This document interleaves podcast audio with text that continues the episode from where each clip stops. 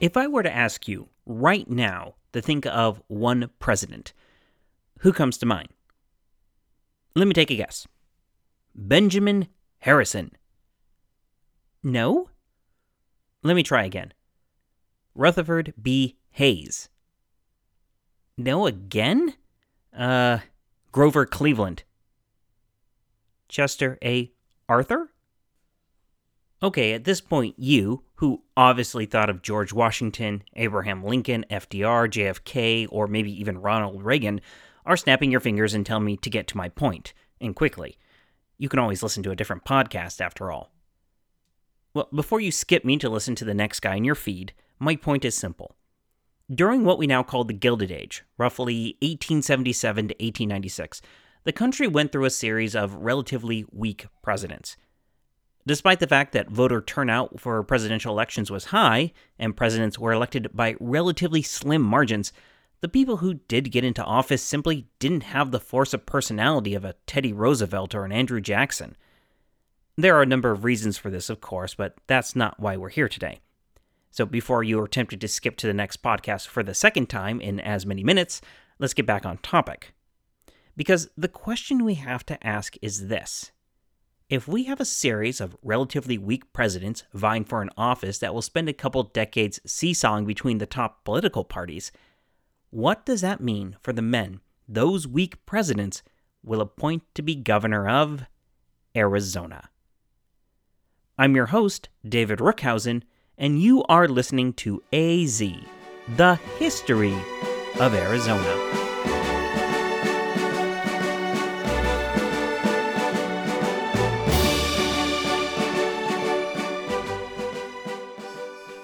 Episode 132 The Revolving Door. Welcome back, everyone.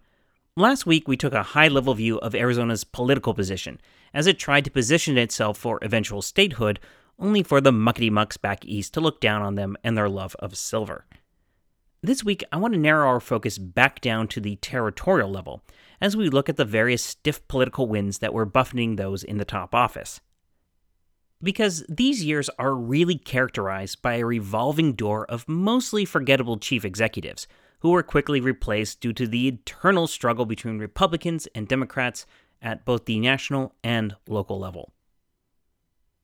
Last time we checked in, the outgoing governor was Conrad Zulick, who had lost his seat because Benjamin Harrison had become president and wanted to appoint a Republican. At the same time, however, there was a growing clamor from citizens in Arizona for home rule. It's not that surprising that no one who has held the governorship so far has been born in Arizona, but the people were asking for someone who had at least been there before and was actively trying to improve it. Up to this point, with limited exceptions, all they had gotten was carpetbaggers from back east who took up the position just because they thought it would be a cushy gig. In 1889, the Arizona Daily Citizen newspaper took up this cause, going so far as to remind the president elect that one of the planks of the Republican Party in the 1888 election was that all officers of territories preparing for statehood should be selected from bona fide residents of that territory. And Harrison would indeed select from a handful of Arizona residents, including from former Governor Anson P.K. Safford. Safford's candidacy was sunk, however, when a letter came to light that he had written to the Southern Pacific Railroad. This is the source of an amusing exchange where the governor had only used a small portion of bribe money from the railroad, explaining that Arizona lawmakers were cheaper than the railroad had expected. Eventually, Harrison would choose the first governor to actually be an Arizona resident when he was appointed, a man named Lewis Wolfley. Wolfley had been born in Philadelphia in 1839 and had been educated as a civil engineer. His career had taken several twists and turns, including working for railroads in Iowa and Ohio, becoming a major in the Army during the Civil War, then a federal revenue officer in New Orleans, and finally mining in Colorado and eventually in Arizona. Wolfley's nomination, however, did drag up some past bad feelings. A few vested interests didn't like some of his surveying work and did their level best to discredit him, going so far as to say that he had been fired from his stint as a revenue officer in New Orleans and that he had taken bribes from a certain distiller who wished to be left alone. Another thorn in his side was a man named Brewster Cameron, whose family claimed the San Rafael land grant in southern Arizona. Wolfley, who had been on good terms with Brewster and his family, had been hired to do some surveying work in 1885, which included finding the original deeds to the land. And according to Cameron, Wolfley then came back from investigating in Mexico to claim that he had found certain information that could cloud the Cameron's claim to the grant. This information he would keep to himself if Brewster and his family paid him $1,000. Now, I can't find anything that backs up this claim, but that's the story Cameron ran with, even roping in his uncle, a powerful U.S. Senator from Pennsylvania, and writing letter after letter to block Wolfley's nomination. Historian Jay Wagoner says it's more likely that Cameron believed that the new governor would not support the extensive land claims by his business, the San Rafael Cattle Company, and that's why he fought so hard against Wolfley's nomination. But despite all these spurious charges, Wolfley's appointment was eventually confirmed, and he headed back to Arizona from Washington, D.C., where he had been lobbying for the position. Except here he stepped into yet another storm. Because when Wolfley had been named governor, the 15th territorial legislature had already gotten started. This mainly Republican body naturally wanted to greet their new Republican governor and do as little as possible under the outgoing Democratic administration. But Zulick would not have that, so he made a declaration that would complicate matters for some time to come. Basically, he declared that the 15th territorial legislature couldn't welcome the new governor because they could only be in office 60 days, so that meant it couldn't conduct any business after March 21st, 1889. And when he said 60 days, he meant 60 days in total, including weekends and holidays. This interpretation of the law was a fairly controversial one, and it's entirely possible that Zulick was grasping at legal straws. And the legislators all scoffed at this declaration, saying that they had 60 working days, and they were nowhere near that. Also, if Zulick was right, that meant some of the bills they had already passed, including an appropriations bill to keep the lights running, were null and void. Most Democrats just quit the session in a sign of solidarity with Zulick, but the Republicans just sort of ignored this and kept right on working. And when Wolfley arrived on scene in early April 1889, he found an even bigger problem. On his way out, Zulick decided to name a whole slate of officials for positions across the territory, making sure to appoint loyal Democrats. Which is kind of ironic because if you remember back to episode 116, Zulick had come into the governorship to find that his predecessor had done a similar thing, appointing a whole slew of Republicans.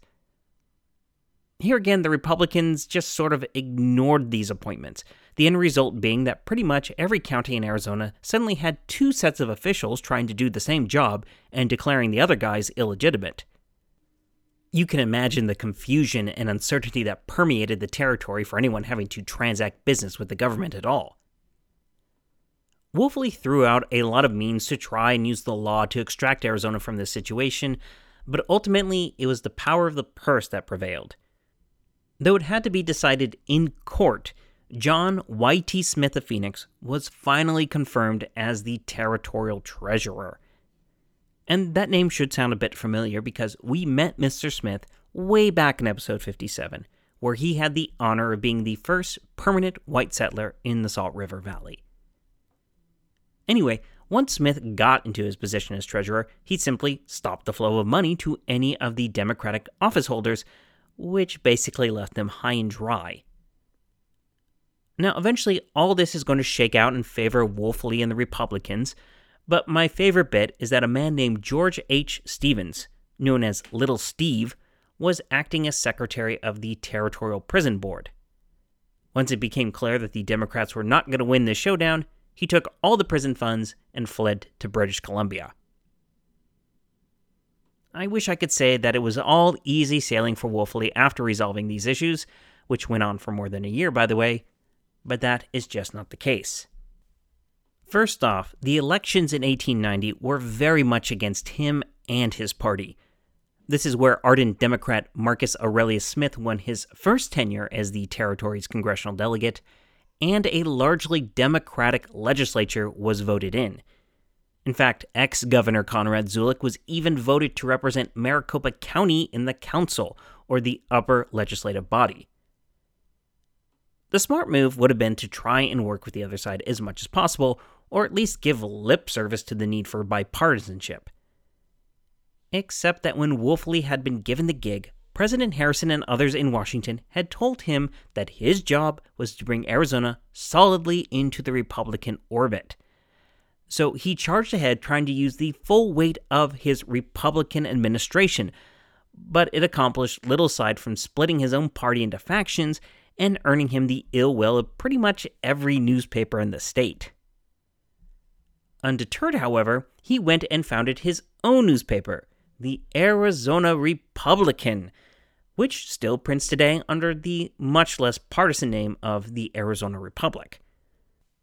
This would actually get him into trouble, however, as he seems to have made quite a few illegal moves to support his new paper. It soon got out that he had ordered the manager of the territorial prison in Yuma to take 10% out of the paycheck of every new employee to support the newspaper's printing.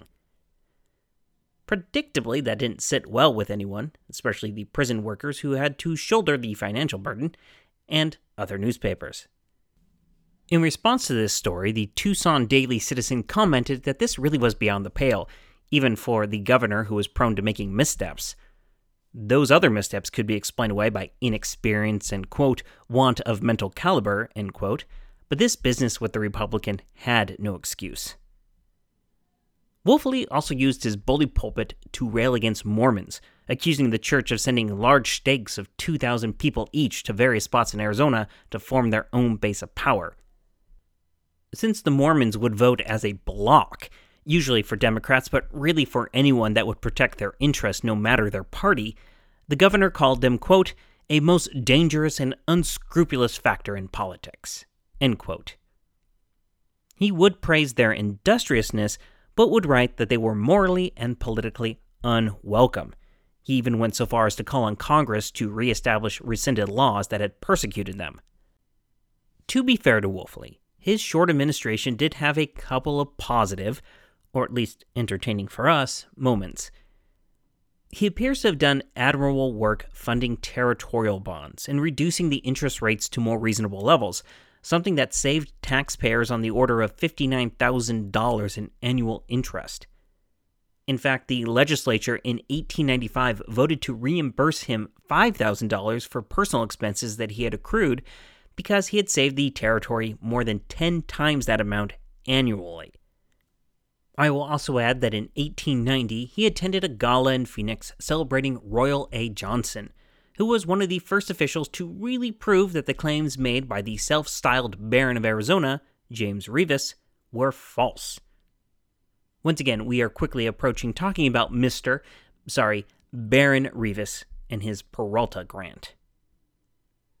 In the end, what sunk Wolfley was his political intransigence, the dust up over his newspaper, and the fact that he couldn't keep himself from writing letter after letter after letter to the U.S. Secretary of the Interior that were full of criticism of Arizona and its politics. He finally resigned his office on August 20th, 1890, over a disagreement with federal arid land policy, but really, he quit before he could be fired. Wolfley served as Arizona's governor for a little less than a year and a half before the revolving door ushered him out.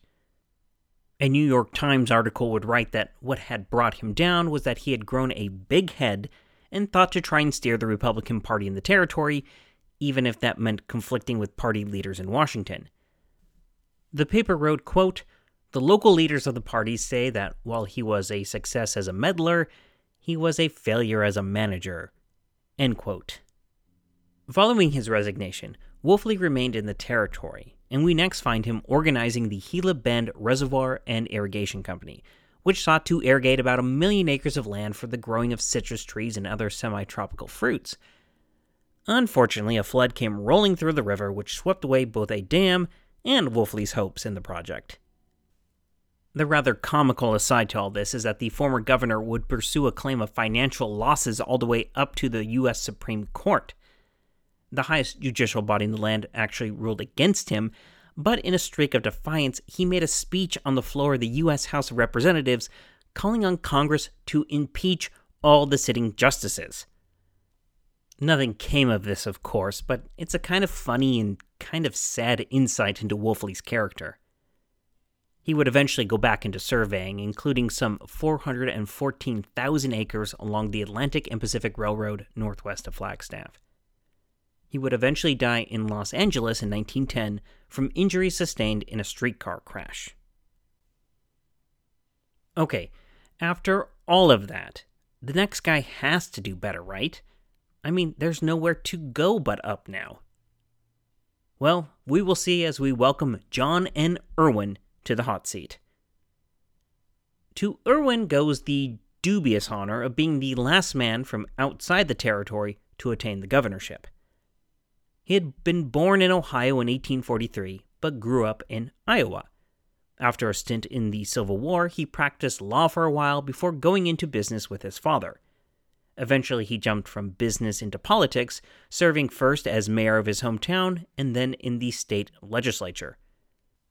He was appointed to be governor of Idaho back in 1883, but after only a month in the territory, he went to Iowa to prepare his family for the move, and then several issues, including health problems, kept delaying his return, and so eight months later, he had to resign from office. He must have done a good enough job in that one month, however, because President Harrison tapped him to replace the outgoing Wolfley in October 1890. However, Irwin wouldn't even get to Arizona until the following January. The reason was again going home to get his family. His son apparently came down with scarlet fever, and so the whole family, including Irwin, were quarantined until a doctor gave them the thumbs up. In the meantime, the territorial legislature had begun its next session, and Territorial Secretary Nathan Oakes Murphy had been running the show.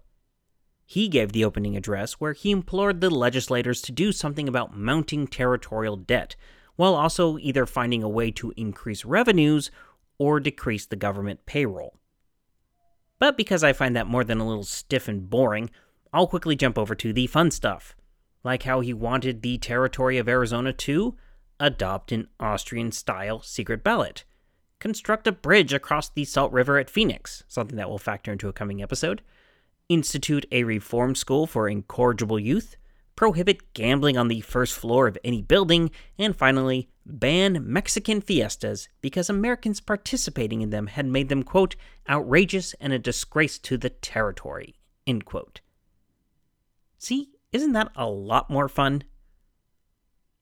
This legislature, the 16th, is also the one that called for a constitutional convention to prepare Arizona for statehood. But we talked about how well that went last week. Eventually, though, Irwin made it to the territory, and he seems to have been very well received at first. Newspaper accounts of the time laud his oratory skills, his knowledge of the territory's resources, and his desire to put the governorship above petty politics. However, that last point would actually be the source of his downfall. In an attempt to rise above the pettiness and to balance things, he began appointing Democrats to different offices. But really, all this achieved was that no one in either party was entirely satisfied with him.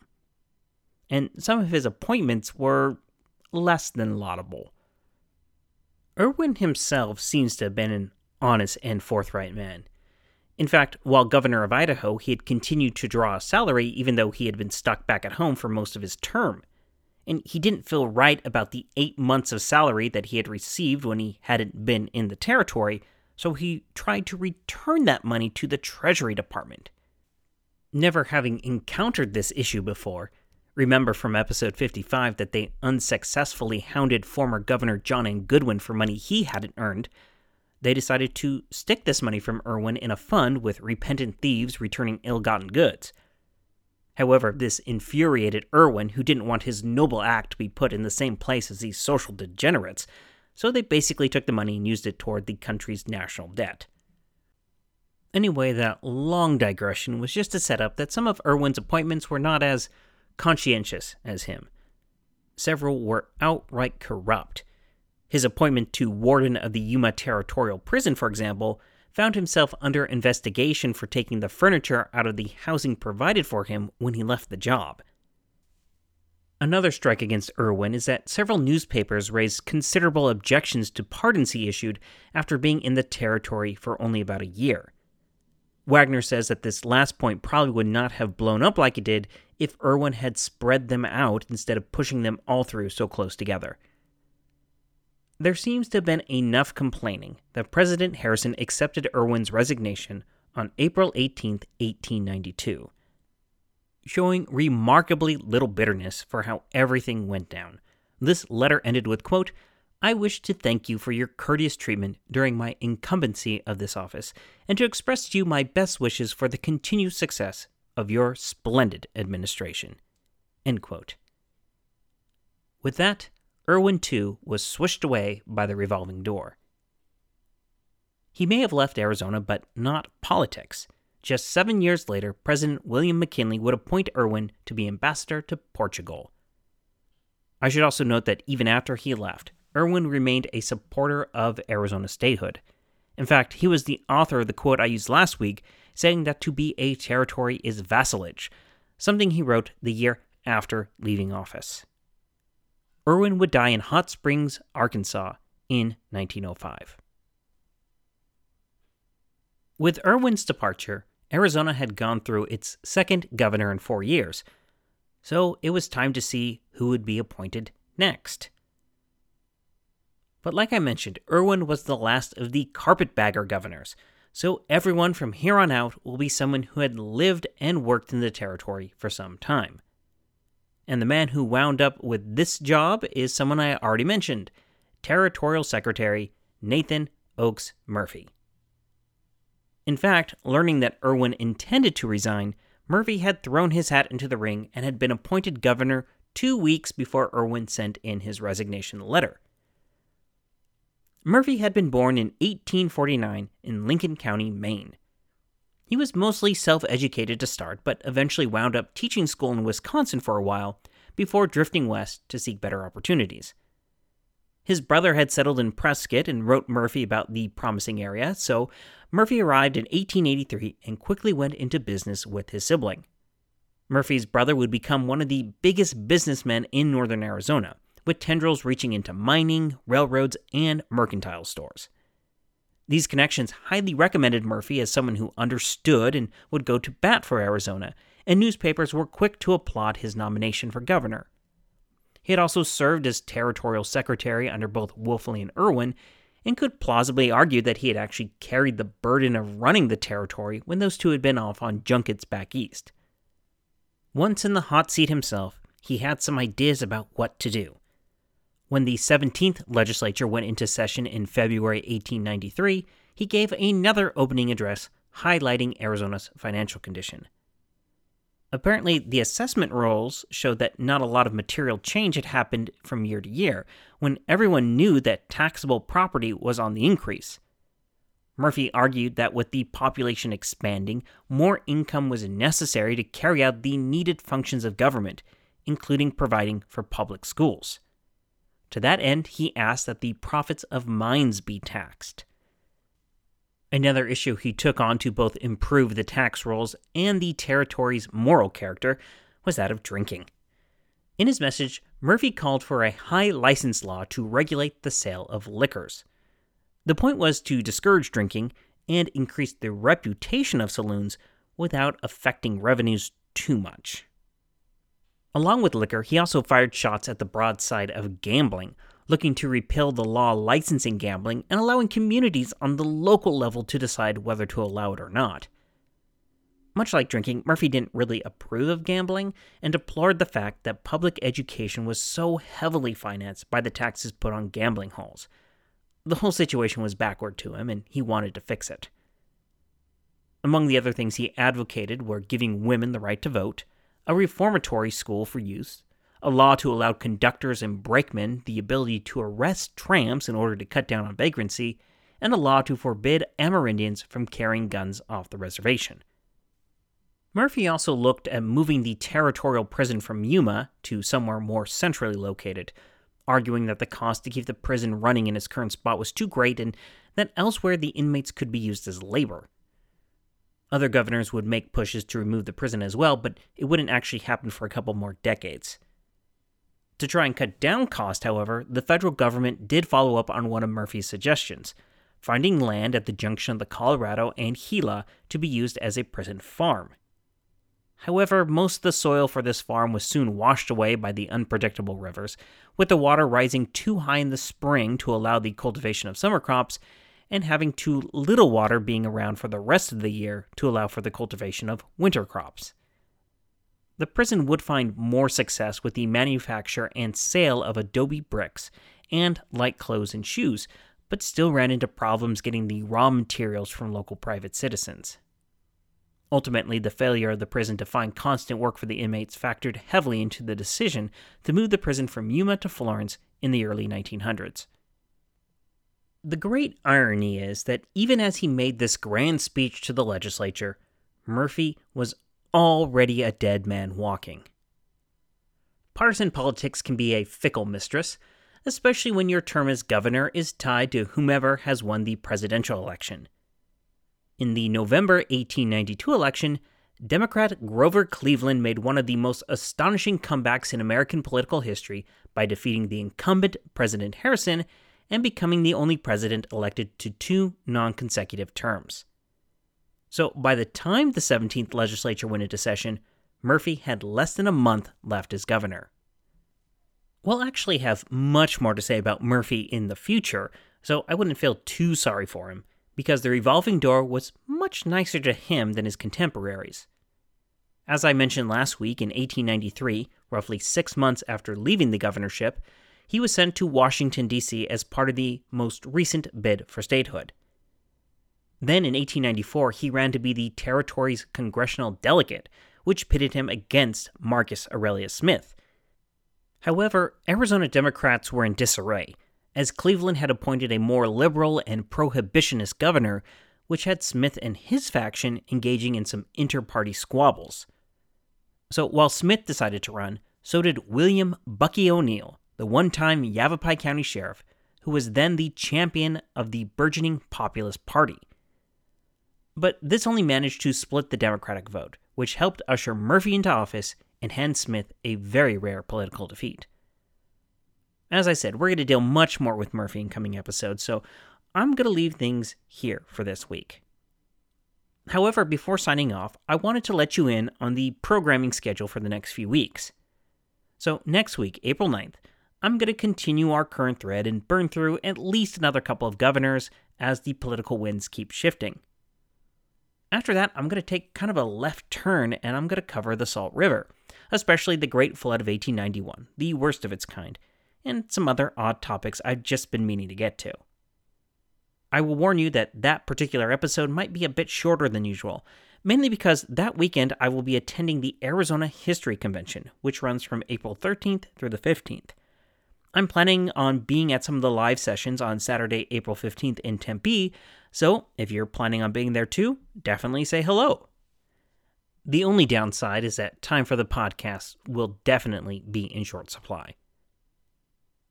Once we are past all that, then I think it's finally time to dive headfirst into the long, sordid tale of James Addison Reavis, the self proclaimed Baron of Arizona, for as many episodes as it takes to unravel his truly breathtaking land con. That's the idea I have in my head right now, so I hope it makes you curious enough to keep coming back.